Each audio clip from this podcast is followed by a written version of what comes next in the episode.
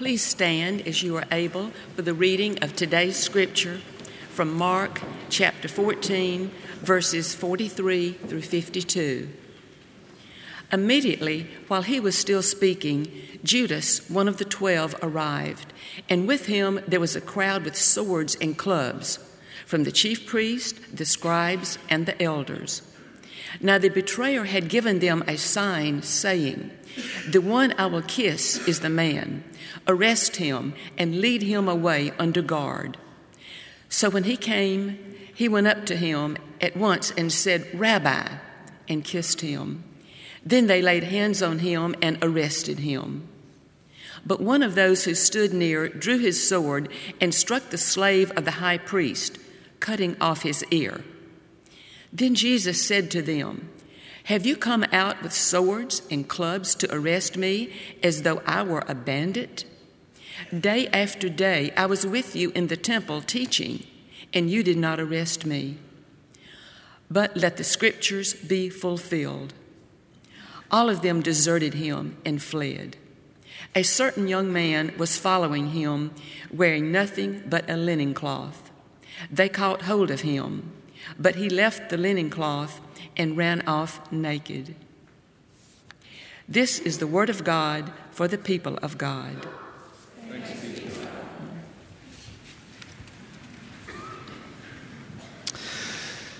Thank you, Fran, for reading our lesson. And uh, it is so good to see so many of you who are not a part of the Gulf Coast exile this weekend for spring break. You're here, and we welcome you.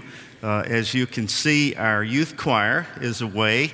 Uh, many of them are traveling, and we have 38 uh, who are actually, as Shannon mentioned, in the Bahamas in, on an island called Eleuthera island that is about uh, 100 miles long and two miles wide.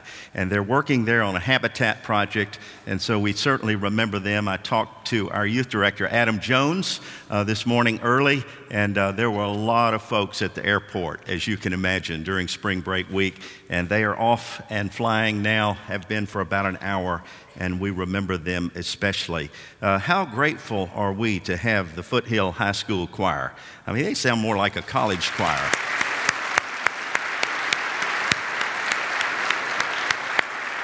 Now, all of these are juniors and seniors, or sophomores, juniors, seniors. Do you have any freshmen? How many freshmen are there? That's wonderful. Wonderful. Awesome. Uh, Tustin, California. Uh, we welcome you. They are all the way from Tustin. Uh, they sang, I think, at the Andrew Jackson. Did you all? S- the General, yes, the General Jackson last night, and they're going to be in Belmead uh, later on tonight.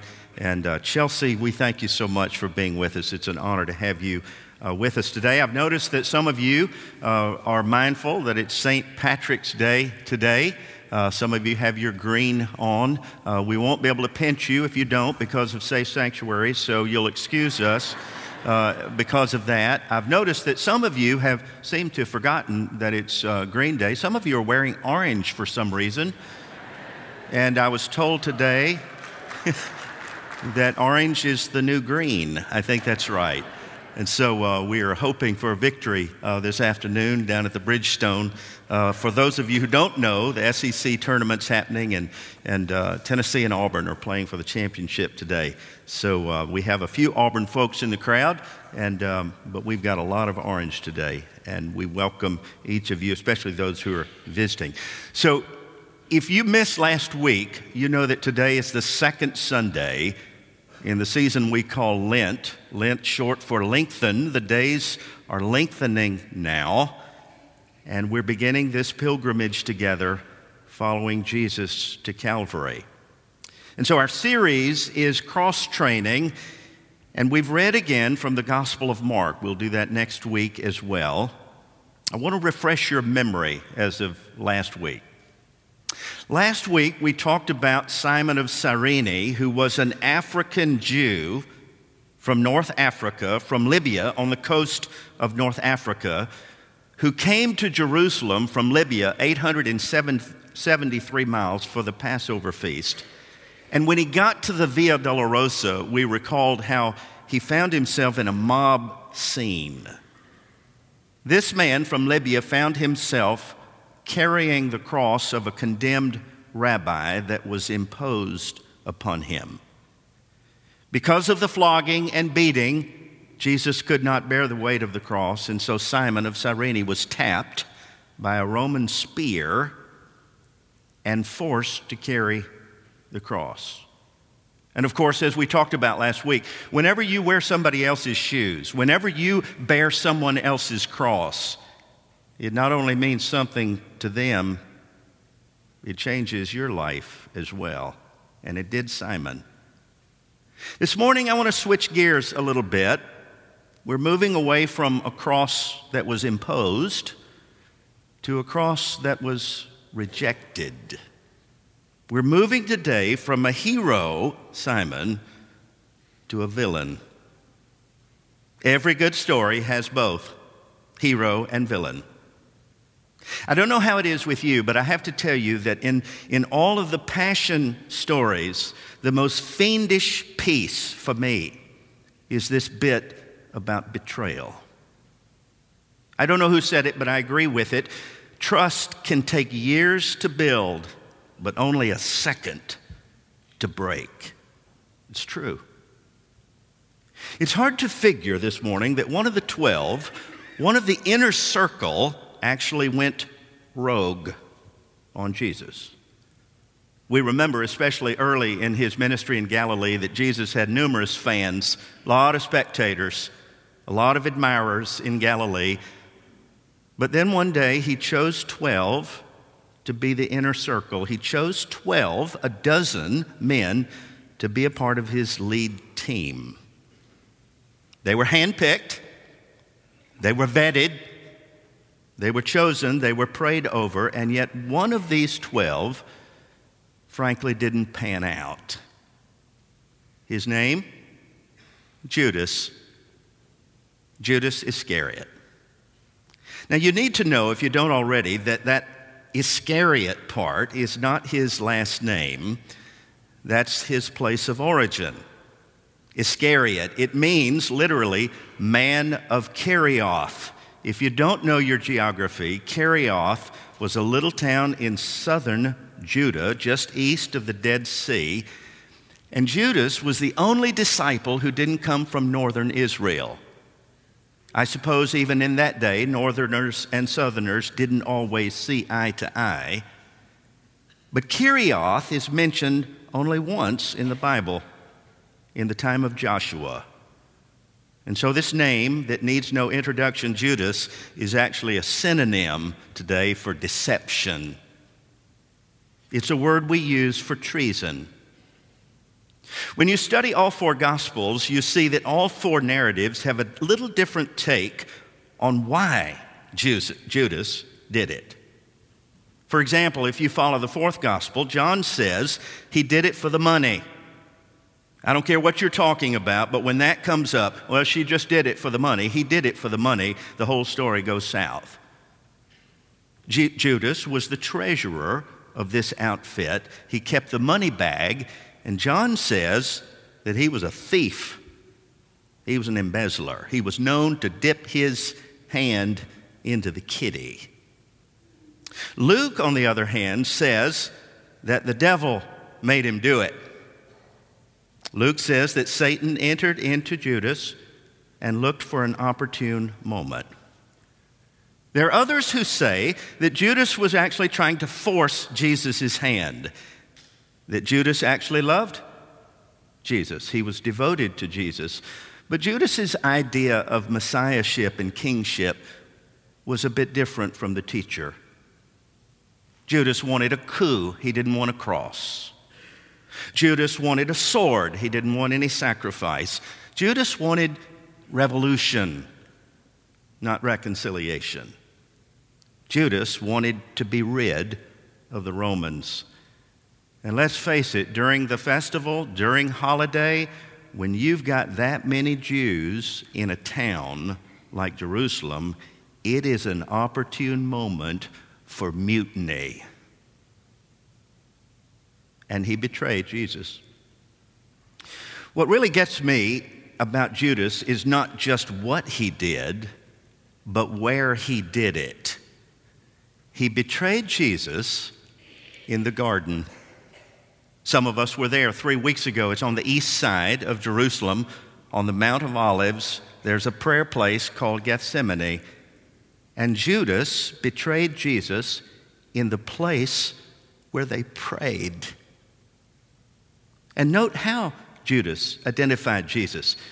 He cut a deal with the chief priests and scribes, the religious professionals, and he said, I will lead you to the chapel where we pray, and this will be our sign. The one I kiss is Jesus.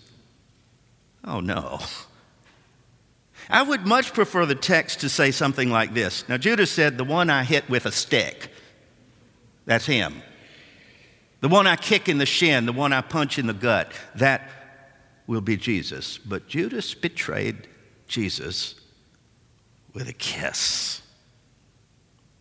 Sometimes the person you'd take a bullet for is actually standing behind the trigger. And Judas, with a kiss at the chapel in the place where they prayed. It's unthinkable, it's unimaginable. Of course, Judas was not the only one who betrayed Jesus. I don't know if you're aware of it, but betrayal has many expressions. For example, in the text just prior to what we read, in the garden, you remember Jesus takes aside the inner circle, Peter, James, and John.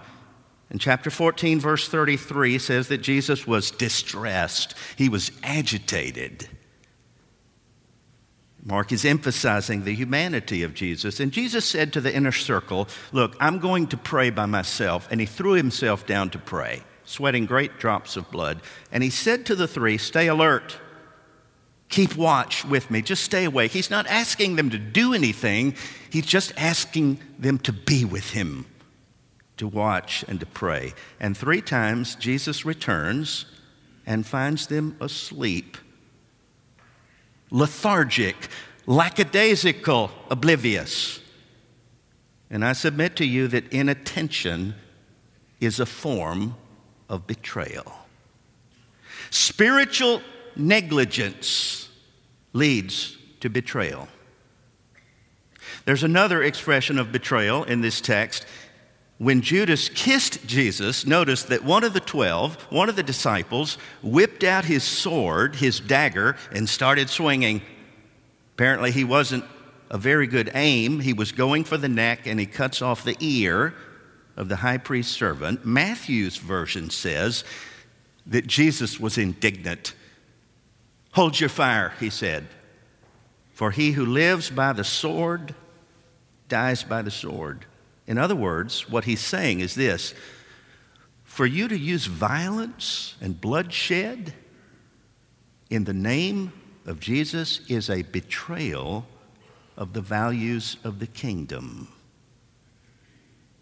That's an expression of betrayal. There's one other form of betrayal in this text. I'd never noticed this until this past week. And so I added it to the reading, verses 51 and 52, where there's a young disciple, many believe it's actually John Mark who wrote this text, is confronted by this posse who comes to Jesus. And when they grab his robe, his linen robe, what does he do? He takes off running, leaving his robe behind, naked as a jaybird. And by the way, this is the first episode of streaking in the Bible. Did you know it's biblical? It is. The term naked in the scripture, what does it mean? It means defenseless, it means shameful. You remember another place where there were people who realized they were naked in the Garden of Eden when they disobeyed the Word of God. Disobedience leads to betrayal. And this young disciple just left Jesus in the lurch. It's interesting because this is the last act of discipleship in Mark's account, save Peter's denial. And it's ironic to me. The first act of discipleship is in Mark 1, where the disciples leave everything to follow Jesus. And the last act is in Mark 14, where disciples leave everything to forsake Jesus. even their clothes. And so, in case you feel a little high and mighty about Judas, they all went AWOL on Jesus, just as he predicted. In fact, Jesus sees their betrayal in Mark's gospel as a fulfillment of Scripture. Mark quotes Zechariah 13:7, "You will all become deserters, for it is written, I will strike the shepherd, and the sheep will be scattered." And that's exactly what happened. They all bailed on Jesus. One with a kiss, three who were sleeping, one with a sword, violence, and one who just retreated, who ran away without his clothes. You know the name Alexander Solzhenitsyn, don't you? The great Russian novelist who survived the Gulag in the Soviet Union. He once said, listen to this, if only it were all so simple. If only there were evil people somewhere insidiously committing evil deeds, and it were necessary only to separate them from the rest of us and destroy them. But the line dividing good and evil cuts through the human heart of every being. And who is willing to destroy a piece of his own heart? Judas wasn't the only one. There's an old Cherokee proverb. You remember it? An old grandfather, Native American, teaching his grandson about life, and he said this there's a fight going on inside me. It's a terrible fight, and it's between two wolves. One wolf is evil, he is anger, envy, regret, greed, arrogance, guilt, false pride, and ego. And the other wolf is good. He is joy, he is peace, he's love, he's hope, humility, truth, compassion, and faith. And this same fight, said the grandfather to the boy, is going on inside you and inside every other person. And the little boy thought for a moment and then asked the question Grandfather, which wolf will win? And the old man said, The one that you feed. The only difference between Judas and all the others is not in their betrayal, it's in their repentance. Judas couldn't forgive himself. In lieu of his failure, he was somehow blinded to the possibility of grace. And so, what does he do? You know the rest of the story. He took his life. I tell you, the problem with suicide is it's a permanent solution to a temporary problem. If only he could have held out till Sunday. I was reading the other day in the National Institute of Mental Health that in 2017, suicide has become one of the leading causes of death in the United States. It is 10th in the United States. For those aged 10 to 34, it is number two. It is the number two killer, suicide. Researchers have discovered that more than half the people who died by suicide in 2017 did not have a known diagnosed mental health condition at the time of their death 47,000. Add to that what they now call in the Institute death of despair, that is ODing from drugs, and that number is 70,000. And you begin to see that we're living in an age where we're often more afraid of life than we are afraid of death. Oh, if he could have only waited until Sunday. But he lost hope, not just in Jesus, but in himself.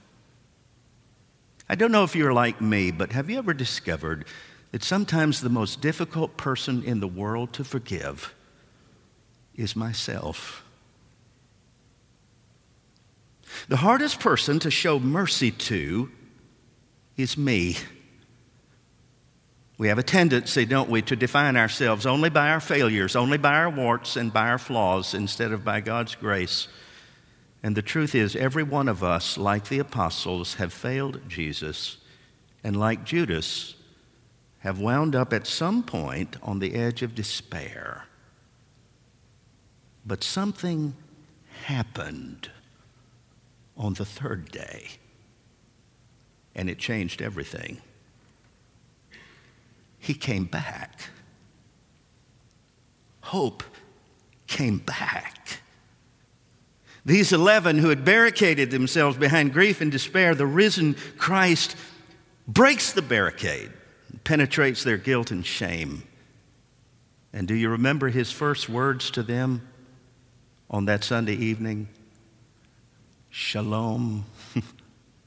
Peace be with you. That's why every Sunday the passing of the peace, the peace of Christ be with you and also with you. It's a resurrection greeting. It means everything is changed. He didn't shame them, He shalomed them. And He showed them His scars, and He breathed on them. I love the word for breath. In the Greek, it's pneuma, it means spirit. And Jesus breathes his spirit upon them, and everything changes. Jesus just wouldn't let them go. O love that will not let me go, I rest my weary soul in thee. I give thee back the life I owe, that in thine ocean depths its flow may richer, fuller be. That's the gospel. God does not define us merely by our sin, but by His grace, grace that is greater than all our sin. If we confess our sins, says 1 John, He is faithful and just and will forgive our sin and cleanse us from all unrighteousness. A few weeks ago, with this I close, I was, I was having a kind of a low day. You ever have a low day? I was a little discouraged, a little distressed, and agitated. And I got an email that same morning from one of you. The note came attached with a piece written by a pastor from North Carolina, whose name is Kevin DeYoung, entitled Apostolic Anxiety. It meant so much to me, I shared it with the staff. I shared it with a group of young pastors in St. Simons, Georgia, at a conference this past Thursday night. And I want to share it with you. Here's what it says 2 Corinthians 11:28 has always seemed like a strange verse to me until I became a pastor. Here's Paul rattling off all the ways he's been beaten up for Jesus imprisonments, lashes, rods, shipwrecks, drifting at sea, sleepless nights, hunger and thirst, cold and exposure, danger from everyone, everywhere.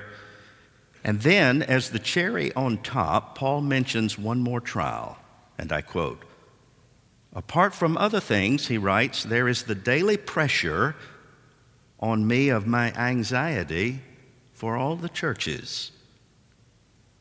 This is the Paul who faced every imaginable opposition and, and yet learned to be content, in his words, and anxious for nothing. And here he is admitting that even with everything else he's endured, he still feels anxiety for the churches. Ever since I became a pastor, writes Dr. DeYoung, I have found I have found comfort, unusual comfort, in this verse. It's not that I've accomplished what Paul accomplished, it's not that I have suffered what he suffered. But every earnest disciple, every earnest minister feels the burden of the church. And Paul had several churches to burden him. The churches were full of infighting and backbiting. They put up with false teaching. They were prone to legalism on one hand and complete chaos on the other. But Paul loved these churches, and their struggles burdened him more than shipwreck, more than imprisonment. I'm not surprised, writes the writer, that Paul felt daily pressure. His work never seemed to let up. He had to respond to multiple and often conflicting criticisms. Some people thought Paul was too harsh, others said, no, he's too weak. They questioned his credentials, they compared him negatively to other apostles. They didn't like his preaching. On some days, they just didn't like him. All this for the man who led them to Jesus, who loved them like a father, who refused their money and risked his neck for their good. No wonder there was no weight for Paul like the weight of caring for God's people.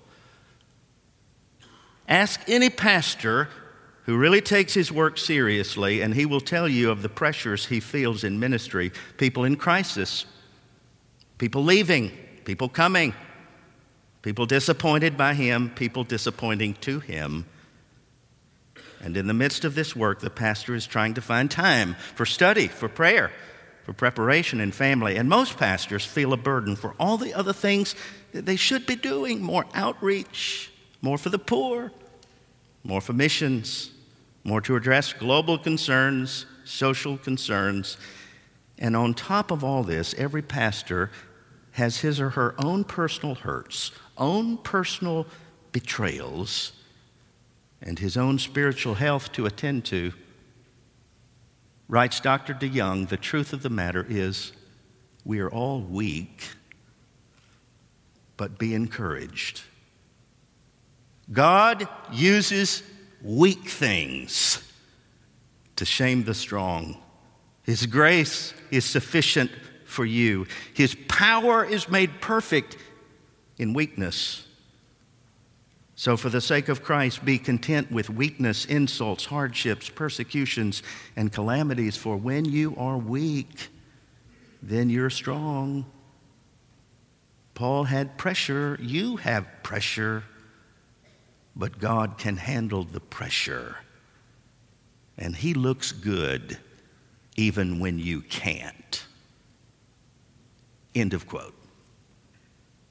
I'm keeping that letter because what the writer is saying is simply this if you will bear the cross, it will bear you. Some of you came in this morning and you're living on Friday but Sunday's coming. And when Sunday comes, you will discover in no uncertain terms that God's grace is enough for you. And that the defining word of your life is not betrayal, it's beloved. And so we lift high the cross the love of Christ proclaim till all the world adore his sacred name. Amen.